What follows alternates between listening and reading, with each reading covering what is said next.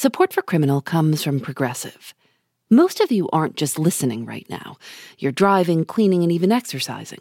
But what if you could be saving money by switching to Progressive? Drivers who switch to Progressive save nearly $750 on average, and auto customers qualify for an average of seven discounts. Multitask right now. Quote today at progressive.com. Progressive Casualty Insurance Company and Affiliates. National average 12 month savings of $744 by new customers surveyed who saved with Progressive between June 2022 and May 2023. Potential savings will vary. Discounts not available in all states and situations. Support for this show comes from Nine West. Winter's finally coming to a close, but you might still thaw the very ground beneath your feet with the hottest new trends from Nine West. Nothing beats the confidence the perfect little piece can give you. And their new collections of footwear, apparel, and accessories will let you take on the world in style. Use their Need It Now edit, also known as the Nine Edit, to search effortlessly through trends like Western style boots, loafers, and more. It's time to wear our confidence, ladies.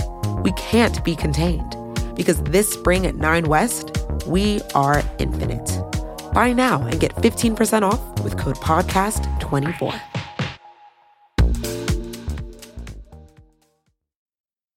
In August 1934, a 20 year old named Ann Cooper Hewitt had lunch with her mother, Marion. They talked about what kind of life Ann wanted when she turned 21 and would no longer be a minor. They talked about Ann getting married, starting a family. And so they're dining, and she's suddenly struck with stomach pains. Author Audrey Clare Farley. And her mother has the chauffeur drive her to a hospital in San Francisco, which is where they lived. And there at the hospital, the family doctor is waiting, and he just says, Well, Ann, I understand you have appendicitis. But he never examined her abdomen. Instead, he takes her to another room where there's a psychologist, and that woman begins to ask her civics questions. So she says, What is the longest river in the United States? When was the Battle of Hastings fought? Questions like that.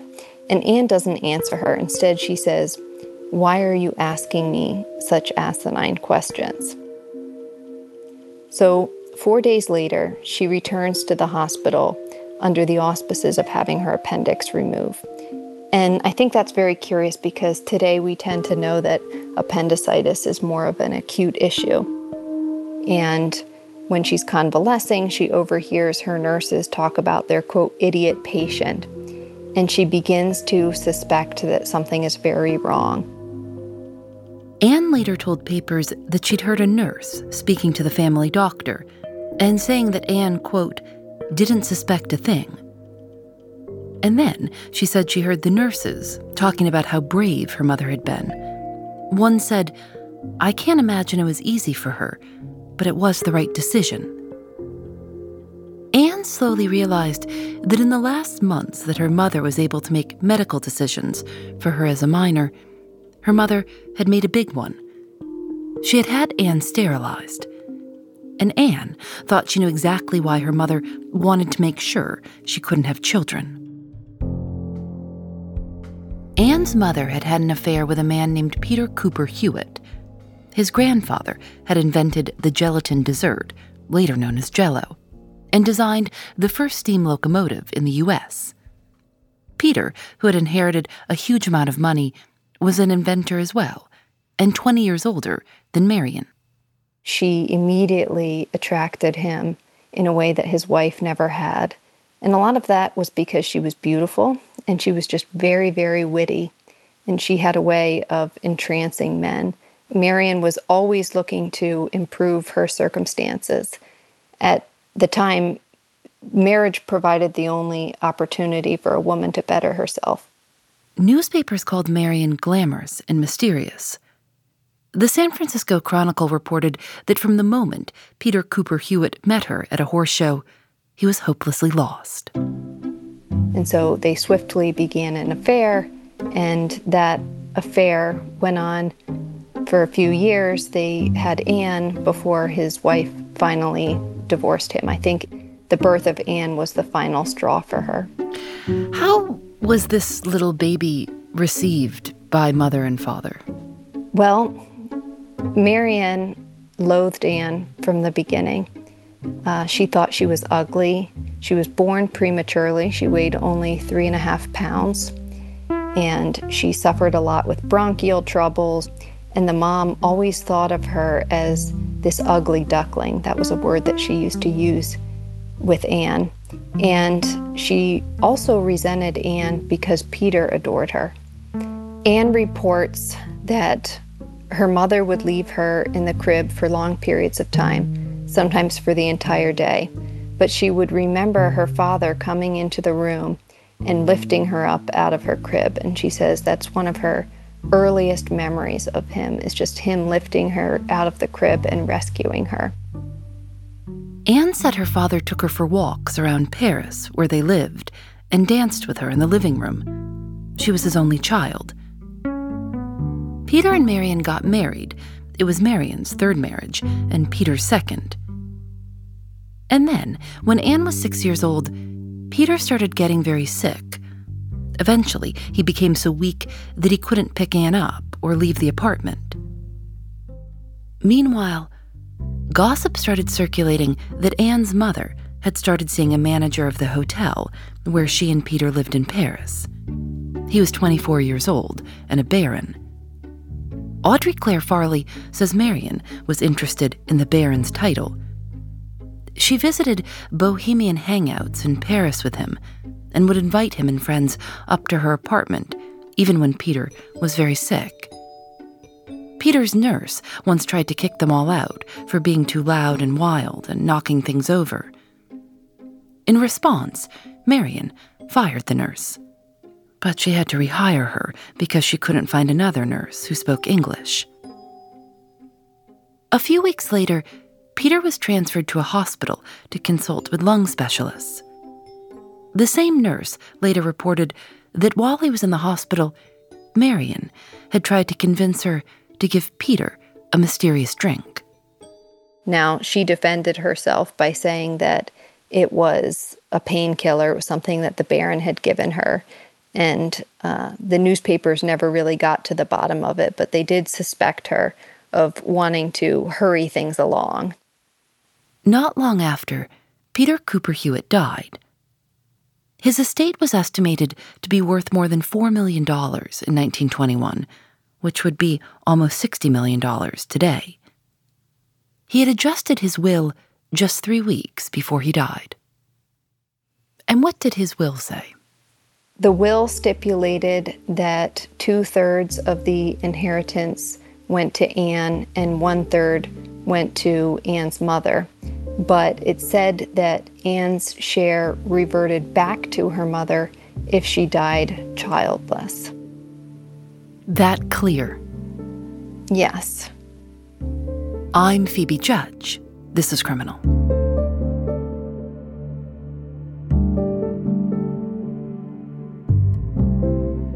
After Ann's father died, her mother married the young Baron and sent Ann away to an institution in the Swiss Alps. She would often tell the directors at institutions that Ann um, was sex crazed. She claimed that Ann had been addicted to masturbation since she was three years old and that she refused to be educated, that she was very ornery with governesses. Marion also told school directors about a time Ann was discovered in bed with a boy when she was eight years old. And it was the first person her age that she had connected with. And she was found in bed with him by another nurse. And there was nothing going on. The two were just, you know, laying in bed together. So this this, this reputation, you know, would precede her. She'd go to from one school to the other, and when she'd get there, the mother would say, "I don't know what to do with her."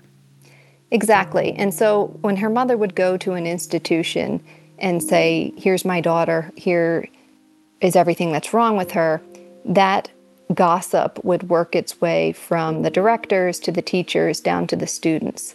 So the students would also treat Ann as if she was this pariah and and echo a lot of the gossip that they had heard from the adults. She was always an outcast even with her peers. And then as a teenager, Her mother would forbid her from having friends, and she would often introduce Ann to people as being a moron. So if they were in the company of people that they'd never met before, she would say, Oh, don't mind her, she's a moron. And people sort of took Marion at her word for this. And so often she would try to make friends with the help. She developed a close relationship with the chauffeur and even did think about running away with him. But it was in large part because she wanted to get away from her mother. So she was beginning to rebel a little bit. Ann and her mother spent a lot of time at a hotel on the ocean, the Hotel del Coronado, outside of San Diego. When Ann turned 20, the manager at the hotel planned a big party for her. It was a big deal because Ann hadn't had a real birthday party since her father died. The hotel staff arranged for lots of flowers and invited other young people who lived in the hotel. When Ann's mother found out, she was furious. She told the manager, I want you to understand I'm no pauper. Get out of here and mind your own business. Ann said she almost died of embarrassment. There was no party. That was one month before Ann and her mother had lunch at the hotel when Ann suddenly felt a strange pain in her abdomen. So I suspect what happened is that the mother put something in her drink to make her feel sick and set her plan in motion. Her mother arranged for her to have her appendix removed. So when she goes to the hospital to have this surgery, the doctors remove her fallopian tubes along with her appendix. Ann didn't know what had been done to her, but she did think there was something odd about the way the nurses were talking about her. Something was off. She remembers how her mother had previously ranted about what a moron she was and how she'd make a terrible mother. And so she kind of puts two and two together and realizes with horror what her mother's done. But also in the back of her mind, she's she knows that if she dies without having children, all the money reverts to her mother. Mm-hmm. Yeah, she did.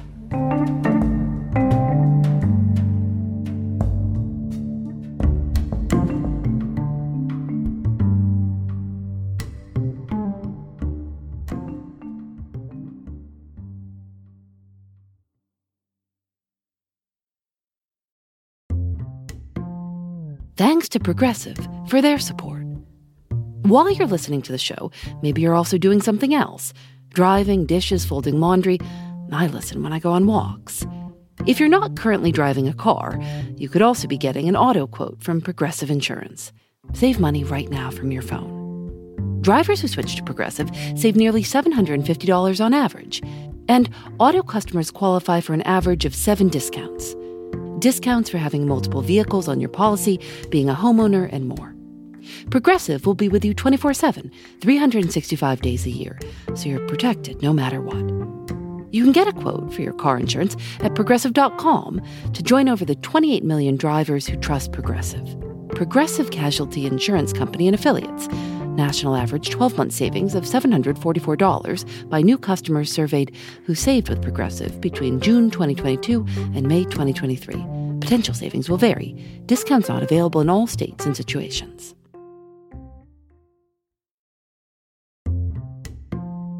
Support for Criminal comes from Factor.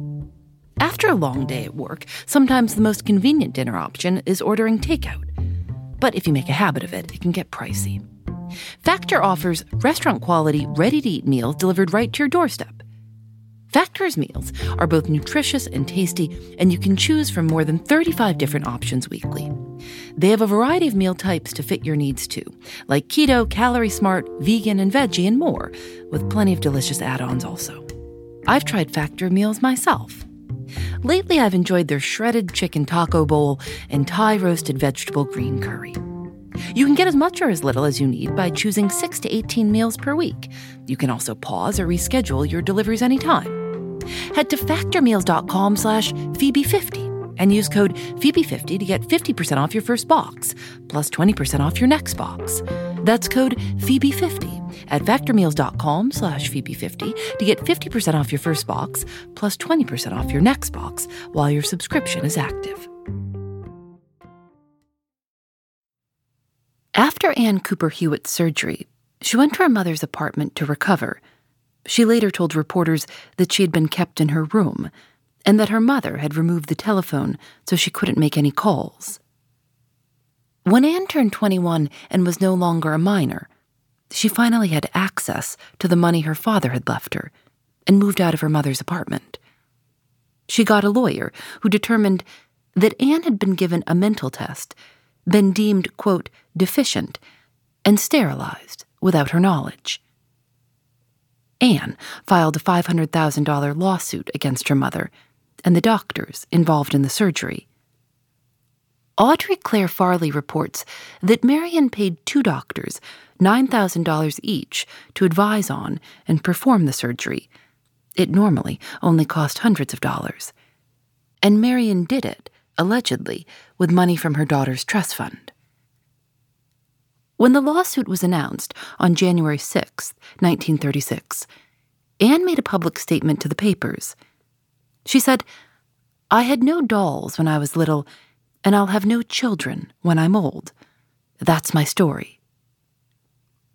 One of the reporters asked if Ann thought her mother planned to kill her, since the will stipulated she wouldn't receive Ann's portion of the inheritance until after her death. Ann's lawyer responded Mrs. Cooper Hewitt has always said that her daughter is sickly. She has also refused to acknowledge her own aging.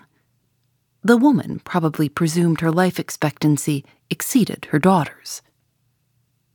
One of the doctors accused in Ann's lawsuit told papers that he had performed the surgery at the request of Ann's mother because she was afraid that Ann's mental condition might lead her into, quote, moral difficulties. The term Ann's mother used was feeble minded. What does feeble minded uh, even mean? Well, at the time, it could mean epileptic, it could mean sexual deviance, and that's what the definition that Marion was leaning upon. Feeble minded just means weak minded. And at this time, disability and intellectual deficiencies and promiscuity were all perceived to be the same thing. So if a woman was thought to be promiscuous, it was just assumed that she was intellectually defective. And, and that's what Marion tried to prove with Ann that she was promiscuous and therefore she is a defective and should not reproduce. The day after Ann filed her civil lawsuit, San Francisco District Attorney Matthew Brady called for a criminal investigation into Ann's allegations. He believed the doctors, as well as Ann's mother, could be charged with mayhem a felony which was defined as unlawful and malicious removal of a member of a human being, or the disabling or disfiguring thereof, or rendering it useless. There were two questions.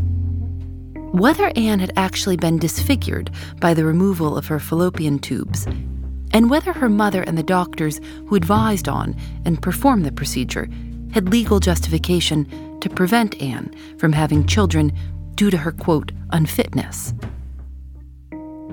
A hearing was held to determine whether criminal charges could be brought. The judge questioned the state psychiatrist who had given Ann the intelligence test before her surgery, the one that included questions like, What is the longest river in the U.S.? The test had determined that Ann had the mental age of an 11 year old. The judge asked the psychiatrist to give him that same test. When the psychiatrist concluded that the judge had a mental age of 12, the judge said, I thought it was nearer eight. The judge told Ann that, I know very few who think as clearly as you do. He signed a warrant on February 4th for the arrest of Ann's mother and the two doctors. He said, the necessity and the desire to bear children is something not idly to be interfered with. Newspapers reported on Ann's case every day, debating whether or not Ann's mother had done the right thing. They printed opinions from rabbis, ministers, psychiatrists, and even novelists. and the public was discovering that sterilization was more common than they might have imagined. Ann's family doctor, who ordered the operation, Dr. Tillman, told the San Francisco Examiner that there are many girls in San Francisco who have been sterilized and do not know it. There are many more in state hospitals.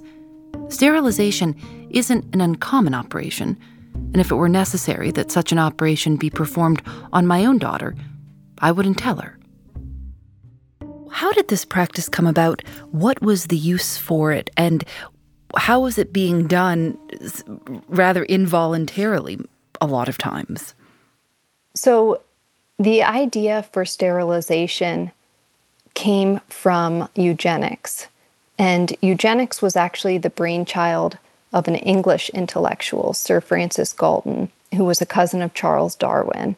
And after reading Darwin's ideas on evolution, Galton began to wonder if humans could improve breeding practices to create a better society. Now, he came from a very noble family, and he was irritated that families like his had to support the lower classes. He thought that poor, disabled people and criminals had defective genes, and that if people in his milieu had more children, then the traits that were associated with his family and with the upper class, intelligence, discipline, could proliferate. So he advocated what would eventually become known as positive eugenics. So his ideas work their way across the Atlantic, and they inspire a man named Charles Davenport. Only Davenport didn't want to just encourage upper class women to reproduce. He wanted to supplement Galton's positive eugenics with what would become known as negative eugenics. And negative eugenics is preventing the unfit from reproducing. So in 1910, Davenport founded the Eugenics Record Office and he hired a bunch of field workers who went out into the countryside and into immigrant neighborhoods to collect pedigrees from people. And these field workers wanted to know, for instance, if anyone had an alcoholic uncle or a promiscuous daughter, or if they had six fingers or toes. They believed, just as Galton did, that these social conditions, like poverty, were genetically inherited. And they wanted to convince lawmakers that there was a pervasive problem. So they used this data, which was, of course, terribly unscientific, to persuade state legislatures to pass sterilization laws and to restrict immigration and prevent interracial mixing. Authorities were very fearful about the future of the white race, and they thought that the white race was going to be polluted by all these undesirables and that they needed to protect its purity. And so, part of that project of protecting the purity of the white race was purging the weakest members the so called white trash. And so, in that project of guaranteeing white supremacy, a lot of whites, those who were disabled, who were thought to be promiscuous, those who were poor, became collateral victims. California enacted its forced sterilization law in 1909, one of the first in the nation.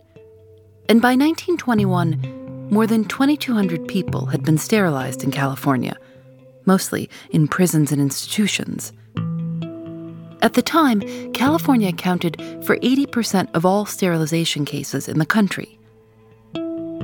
Other states began enacting their own laws allowing involuntary sterilization, but some of them were being challenged and found to be unconstitutional. In New Jersey and Iowa, for example, involuntary sterilization was said to be cruel and unusual punishment in violation of equal protection and due process.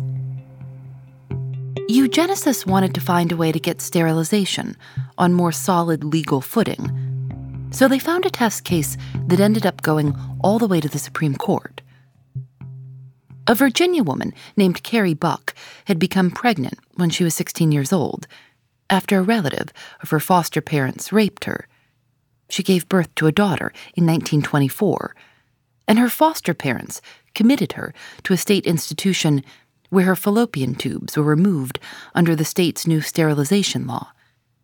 Carrie had been deemed feeble minded in part because she was an unwed mother and therefore considered promiscuous. And with Carrie Buck, they planned to take her case as far as they could to codify eugenics into law. So before they sterilized her, they arranged to, to have her become a test case. Her attorney was in cahoots with the directors of the institution where she was to be sterilized, which was the Virginia State Colony for Epileptics and Feeble Minded. And so, sure enough, because her attorney was working not to her benefit, the case did go all the way to the Supreme Court where uh, the Supreme Court ruled that the state of Virginia did have the right to forcibly sterilize her. And in the process of that case, people argued that Carrie's mother was a moron and Carrie's daughter was a moron. And the justice in the case famously wrote, Three generations of imbeciles is enough. The justice was Oliver Wendell Holmes. He also wrote, It is better for all the world if instead of waiting to execute degenerate offspring for crime, or to let them starve for their imbecility, society can prevent those who are manifestly unfit from continuing their kind. With his ruling, the U.S. Supreme Court reaffirmed the legality of involuntary sterilization of women who, like Ann, had been deemed feeble minded it was a huge victory for eugenics. Seventeen states revised or enacted sterilization laws over the next four years. Not only were states passing these laws, but churches and popular culture were spreading the message of responsible breeding. A lot of liberal Protestant ministers preached sermons on eugenics. State fairs had these contests, which they would subject people to the same inspection that livestock underwent. Contestants would win ribbons for these creamy complexion or nicely arched noses. They were basically being measured for their whiteness. But there developed this scientific criticism, and people pointed out that, you know, maybe poverty isn't an inherited trait, just like blue eyes or brown hair. They begin to say that the inheritance of positive and negative traits is a lot more complicated than eugenicists pretend. And then the Nazi Party begins to gain global attention for its programs. Now, um, in the early 1930s, the party, of course, was still in its infancy, and the full horror of their programs hadn't been carried out. But um, the Nazis passed the Nuremberg laws, which forbade marriage between Jews and non Jews and also selected children for sterilization. And Americans really bristled at what was going on in Europe. And some began to wonder, you know, if it was so wise to be making decisions about entire classes of people. In 1936, when Ann Cooper Hewitt fought back, it was an enormous news story and eugenicists were following closely. At first, they tried to distance themselves from the case. They realized that this mother daughter spat might cast a negative light on sterilization programs, and they were especially afraid that sympathy for Ann might translate into negative sentiment or scrutiny towards laws. One leader in the eugenics movement in California was Ezra Gosney, the president and founder of what was called the Human Betterment Foundation. He wrote an editorial arguing that Ann's case didn't have anything to do with California's sterilization laws, which only concerned sterilization in public institutions. But at the same time, he emphasizes there's no law against sterilization in private practice, and that many people actually regard sterilization in private practice as the next phase of the eugenics movement. So he's kind of doing a bit of a two step. He's saying, you know, don't let this mother daughter spat color your view of genics, and also maybe this case signals a new path for eugenics. And so, because he publishes that piece, he caught the attention of the doctor's attorney. The doctors who had sterilized Ann. Their attorney wrote to Ezra Gosney and asked him and his colleagues to consult on their defense strategy. And they do initially refuse because again, they they wanted to distance sterilization from this tabloid case. But they eventually agree. They advise the lawyers not to bother making an argument that Marion was a good mother trying to act in her child's best interest. In fact, the eugenicists thought it might not be a bad thing if the jury thought Marion was a bad mother. Because they thought the fact of Marion being a poor mother actually proved Ann's unfitness. So they say Ann grew up in this terrible domestic environment, and as a result, she's going to make a terrible mother herself. Almost immediately after Ann had announced her lawsuit, her mother left California for New Jersey. But of course, she did have to respond to the charges. And so she files an affidavit which states her reasons for sterilizing Ann. And she claims that Ann is feeble minded, that she's addicted to masturbation and has been since three years of age, that she refused to be educated, um, that she had this preference for men in uniform, which meant working class men. And she tells of how Ann tried to run away with the chauffeur. She claims that Ann wrote love letters to this chauffeur and that she intercepted these letters, although she said that she had to destroy them so she couldn't produce them as evidence. And so, you know, she's she's appealing to these these fears that people had in order to, you know, gain sympathy for her choice to sterilize Ann. How did Ann start to build her case against her mother? Well, she retaliated to Marion's claims by saying it wasn't me, it was my mother who had this riotous life. And she cited how her mother had an addiction to alcohol and gambling, and she'd squandered Ann's inheritance money at all of these casinos across the world. And so her strategy was to say, It's my mother who was a bad mother.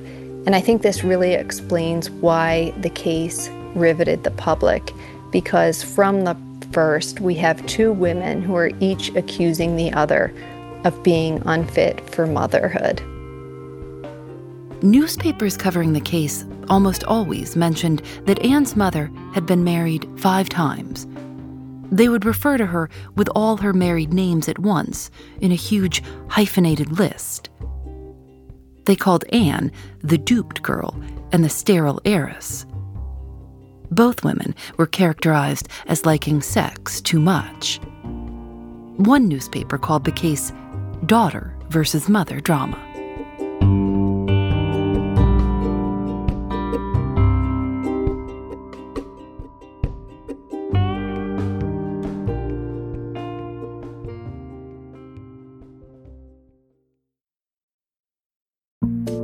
Support for this show comes from Nine West. Winter's finally coming to a close, but you might still thaw the very ground beneath your feet with the hottest new trends from Nine West. Nothing beats the confidence the perfect little piece can give you. And their new collections of footwear, apparel, and accessories will let you take on the world in style. Use their Need It Now edit, also known as the Nine Edit, to search effortlessly through trends like Western style boots, loafers, and more. It's time to wear our confidence, ladies we can't be contained because this spring at 9 West, we are infinite. Buy now and get 15% off with code PODCAST24.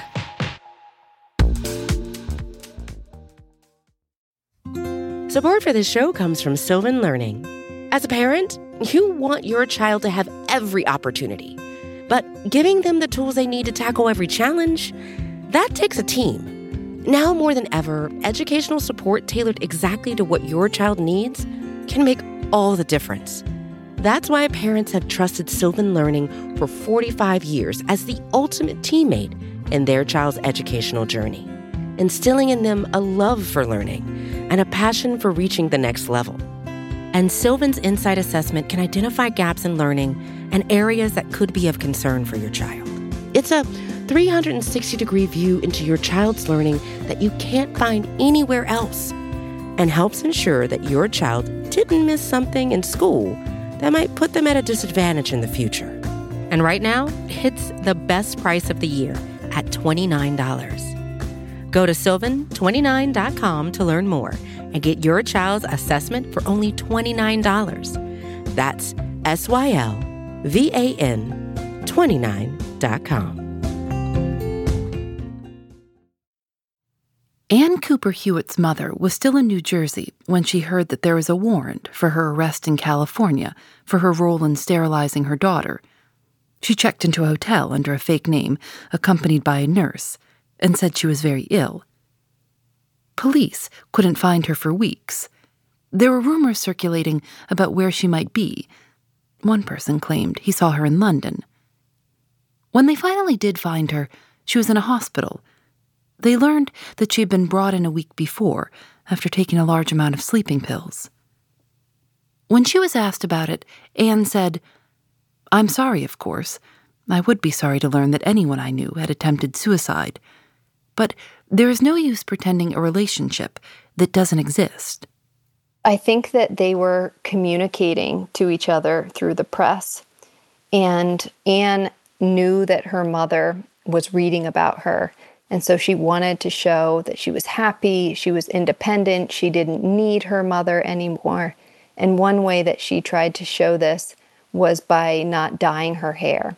So her mother, who her whole life had said, you know, you're so ugly, used to make her dye her hair this platinum blonde. And Ann refused to dye her hair, and she made sure to be photographed with her dark hair as a way of showing her mother that she was now independent from her. She didn't need her she was her own woman. Ann's mother stayed in the hospital for months. Her lawyers reported that she would be unable to make the trip across the country for a trial. So the San Francisco district attorney decided to go ahead and try the two doctors.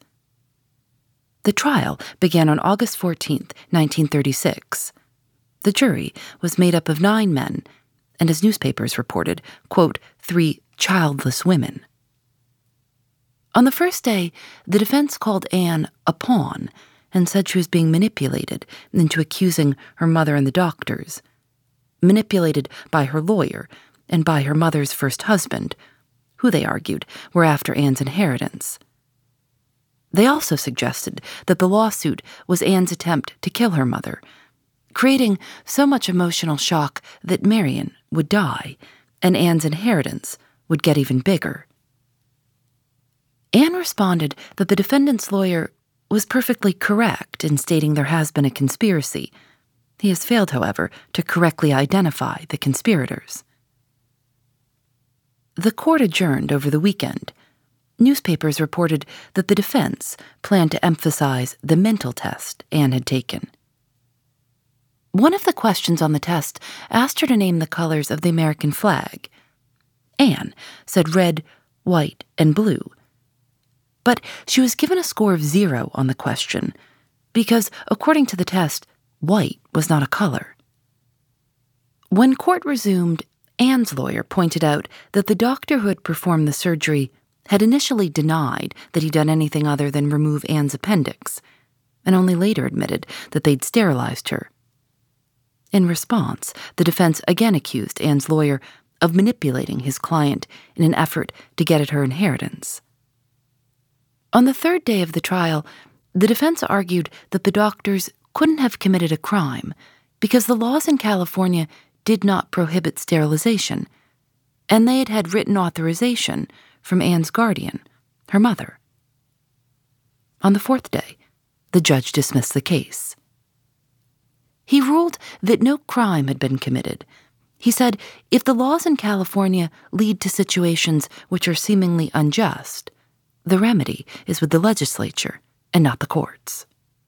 I have a picture of Ann that I think about a lot, and it's soon after um, she's learned that the judge has thrown out the charges.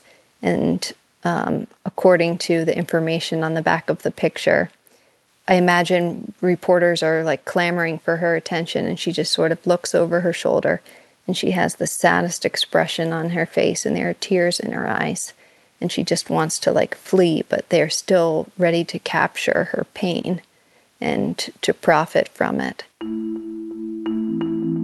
The assistant district attorney, August Fortner, said the San Francisco district attorney's office would appeal the decision. He said, It is a terrible blow to the youth of California.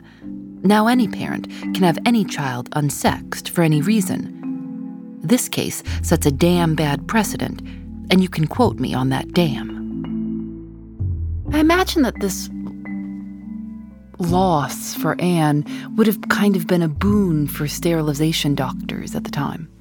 It absolutely was. And it revived eugenics right at this moment when it was on life support because of the scientific criticism that was beginning to dog the movement and because of the increasing fears that eugenics was like what the Nazis were doing over in Europe. And so after Ann's case, attention shifted from genetic defects to domestic ones. So eugenicists had already been suffering as a result of the shoddy science of heredity.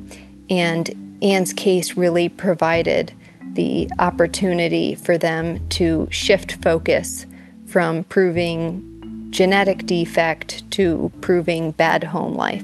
So this really opens the door for who can be called unfit for motherhood.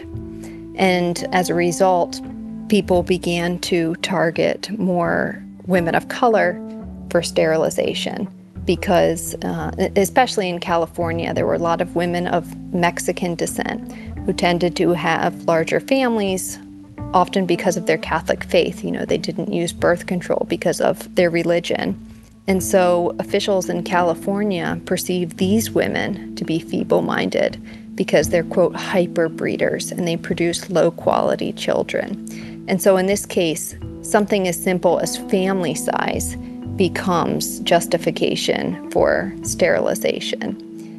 Ann's case also helped to move sterilization from public institutions to private practice and private practice really sort of takes over the job that these asylums had done for the first few decades of the century. So you have people bringing in their wives, daughters to have the procedure done? Well, often it would be social workers who target people. And in California, you know, social workers would find women and say, you know, you have five children, therefore you're oversexed. So, in some cases, women still were going to institutions to be sterilized. But often, if, if it was in private practice, it could be without their knowledge. And so, in the South especially, there became a term called Mississippi appendectomy, which referred to the frequency with which, you know, a woman would go into a public hospital for some sort of abdominal procedure and come home without a uterus. It really became a pervasive fear that women had there. And so a lot of these sterilizations that are taking place go unrecorded. And again, that's because they're not in an asylum um, where there's better record keeping. And it's also because doctors are not recording them as involuntary.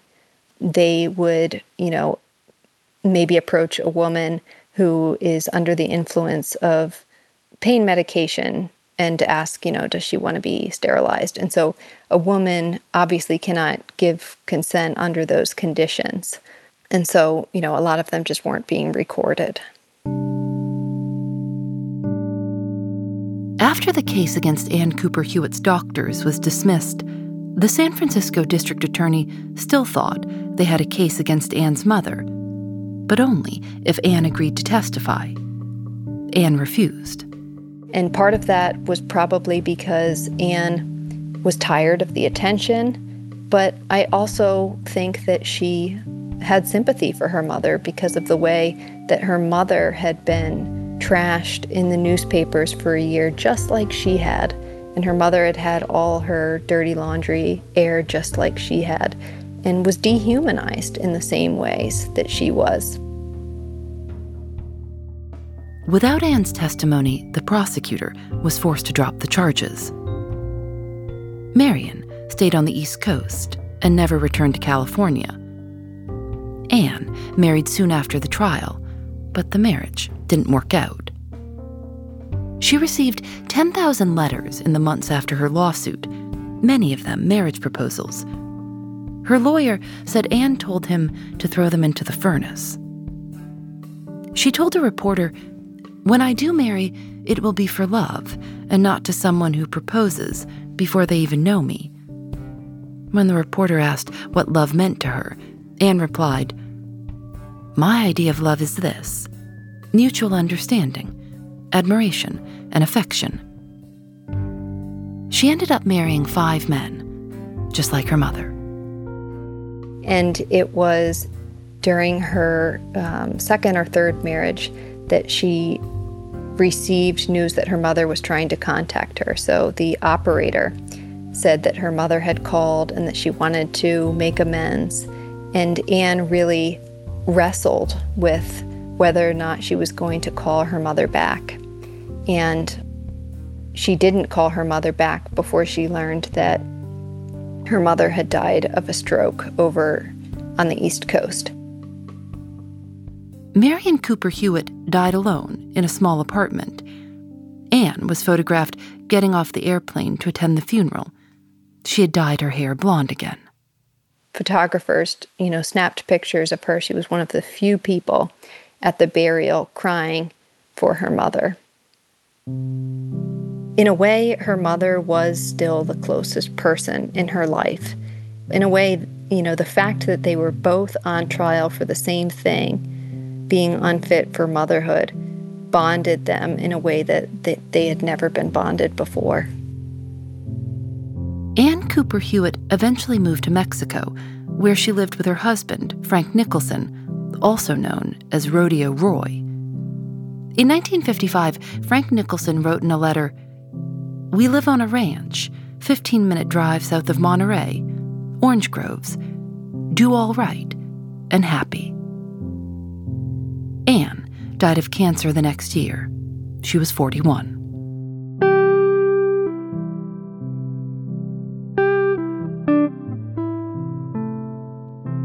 Forced sterilizations continued after Ann's death even after they eventually became illegal. The victims were primarily women of color. In the 60s and 70s, sterilization procedures are reported to have been performed on one in four Native American women without their knowledge or consent. And more recently, stories of women being sterilized while incarcerated or detained have appeared. In September of 2020, a nurse working in an ICE detention center in Georgia filed a whistleblower complaint, claiming that detainees were undergoing unnecessary gynecological surgeries. More than 40 women submitted written testimonies describing abuse. The whistleblower said that after the women got up from general anesthesia, they'd ask, Why did I have this surgery?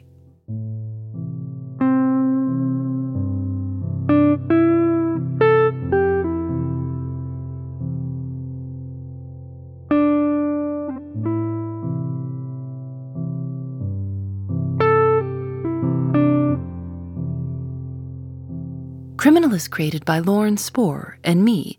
Nadia Wilson is our senior producer. Susanna Robertson is our producer. Engineering by Russ Henry.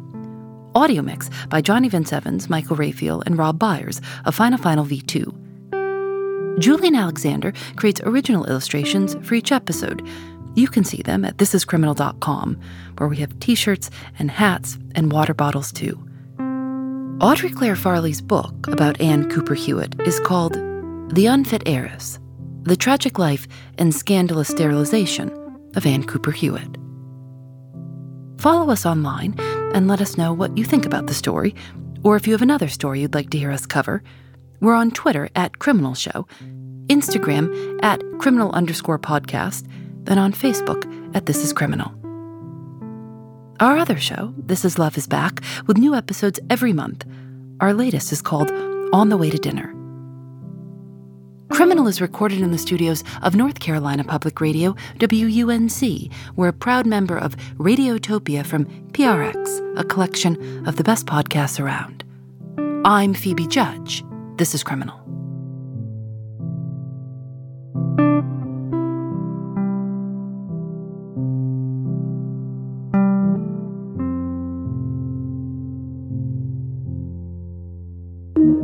Radiotopia.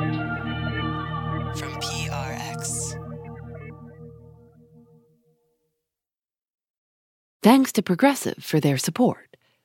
Most of you aren't just listening right now. You're driving, cleaning, and even exercising. But what if you could be saving money by switching to Progressive? Drivers who switch to Progressive save nearly $750 on average, and auto customers qualify for an average of seven discounts. Multitask right now. Quote today at progressive.com. Progressive Casualty Insurance Company and Affiliates. National average 12 month savings of $744 by new customers surveyed who saved with Progressive between June 2022 and May 2023. Potential savings will vary. Discounts not available in all states and situations. Support for this show comes from Nine West. Winter's finally coming to a close, but you might still thaw the very ground beneath your feet with the hottest new trends from Nine West. Nothing beats the confidence the perfect little piece can give you. And their new collections of footwear, apparel, and accessories will let you take on the world in style.